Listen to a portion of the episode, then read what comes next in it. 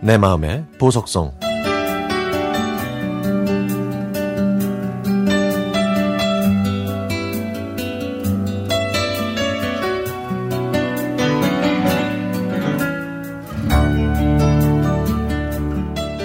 얼마 전 어머니 기일이라 시골 고향에 다녀왔습니다. 버스를 타고 시골 도로를 달리다가 문득 지난 시절 통학하면서 탔던 버스 기사 아저씨가 생각났죠. 저는 하루빨리 대학생이 돼서 시골 생활에서 벗어나고 싶었지만 애달픈 제 마음과 달리 대학마저 집에서 통학이 가능한 곳에 입학했습니다.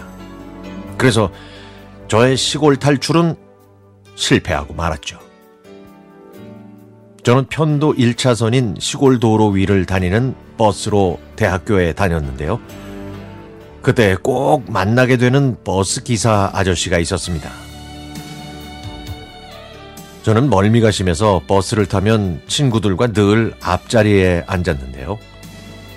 기사 아저씨는 저희를 보면 항상 시골 처녀들 어서 있어 라고 인사했습니다.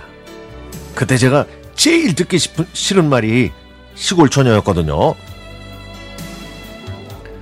기사님은 수치 많지 않은 머리카락이 조금이라도 흐트러지면 손님이 승하차하는 사이에 빗으로 머리를 다듬었고 금태 선글라스 사이로 저와 눈이 마주치면 잇몸을 드러내시면서 싱긋 웃으셨죠.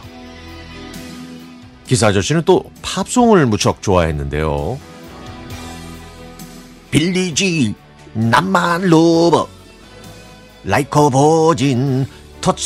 the very first time. Yesterday All my troubles seem so far away. 이런 팝송들을 틀어놓고 아저씨만의 콩글리쉬로 노래를 따라 불렀습니다.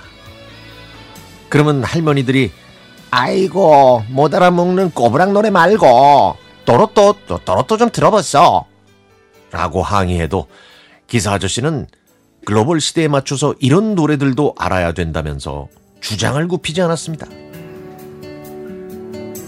그러던 어느 날 그날도 여느 때처럼 친구와 앞자리에 앉아서 아저씨의 실없는 농담에 웃으며 가고 있었습니다. 그런데 저 앞에서 누군가 드라이기 같은 걸 들고 버스를 향해 쏘고 있는 겁니다. 그러더니 버스를 세우라고 손짓을 했죠. 저희는 깜짝 놀랐고 아저씨는 얼굴이 단풍처럼 벌개져서 험한 말을 내뱉기 시작했습니다. 저는 기사 아저씨한테 저 드라이기는 뭐고 왜 버스를 세우라고 했는지 물어봤더니 저건 드라이기가 아니고 속도 위반을 체크하는 기계인데 자기가 속도를 조금 위반해서 딱지를 떼려고 한다고 말해줬죠. 그리고는요, 한바탕 싸울 기세로 차를 세우셨습니다.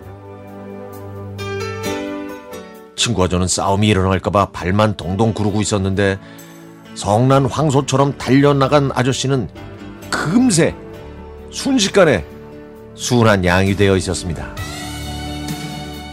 경찰을 향해 허리가 폴더처럼 접히더니 몸에 분신처럼 여기던 선글라스를 벗고 실실 눈웃음을 치면서 거수경례를 했죠. 그러면서 아이고 푹푹 찌는 날씨에 수고가 많으십니다. 아, 이 교대 시간에 다 되어가 아마 어? 난생 처음으로 이게 밟았네요. 딱 한 번만, 잉? 에이. 이렇게 말하면서 안 어울리게 애교를 부렸습니다. 하지만 우리의 강직한 대한민국 경찰은 단호하게 속도 위반 스티커를 발부를 했죠. 저희는 생쥐처럼 숨죽이고 조용히 있었는데 기사 아저씨가 자리에 앉더니 또 언제 그랬냐는 듯이 많이 놀랬지. 아유, 막 개안타. 이? 걱정 말거라. 좀에 천천히 달리면 되지. 라면서 백만 불짜리 미소를 머금은 채 또 빌리지 남말로버를 흥얼거리면서 저희를 안전하게 데려다 줬습니다. 이 흥부자 아저씨 덕분에 제 통학은 늘 행복했습니다. 평범했던 그 일들이 지금은 보석 같은 추억으로 남았네요. 그 기사님이 지금 어디에 계시든지 몸 건강히 인생을 즐기면서 사시길 바랍니다.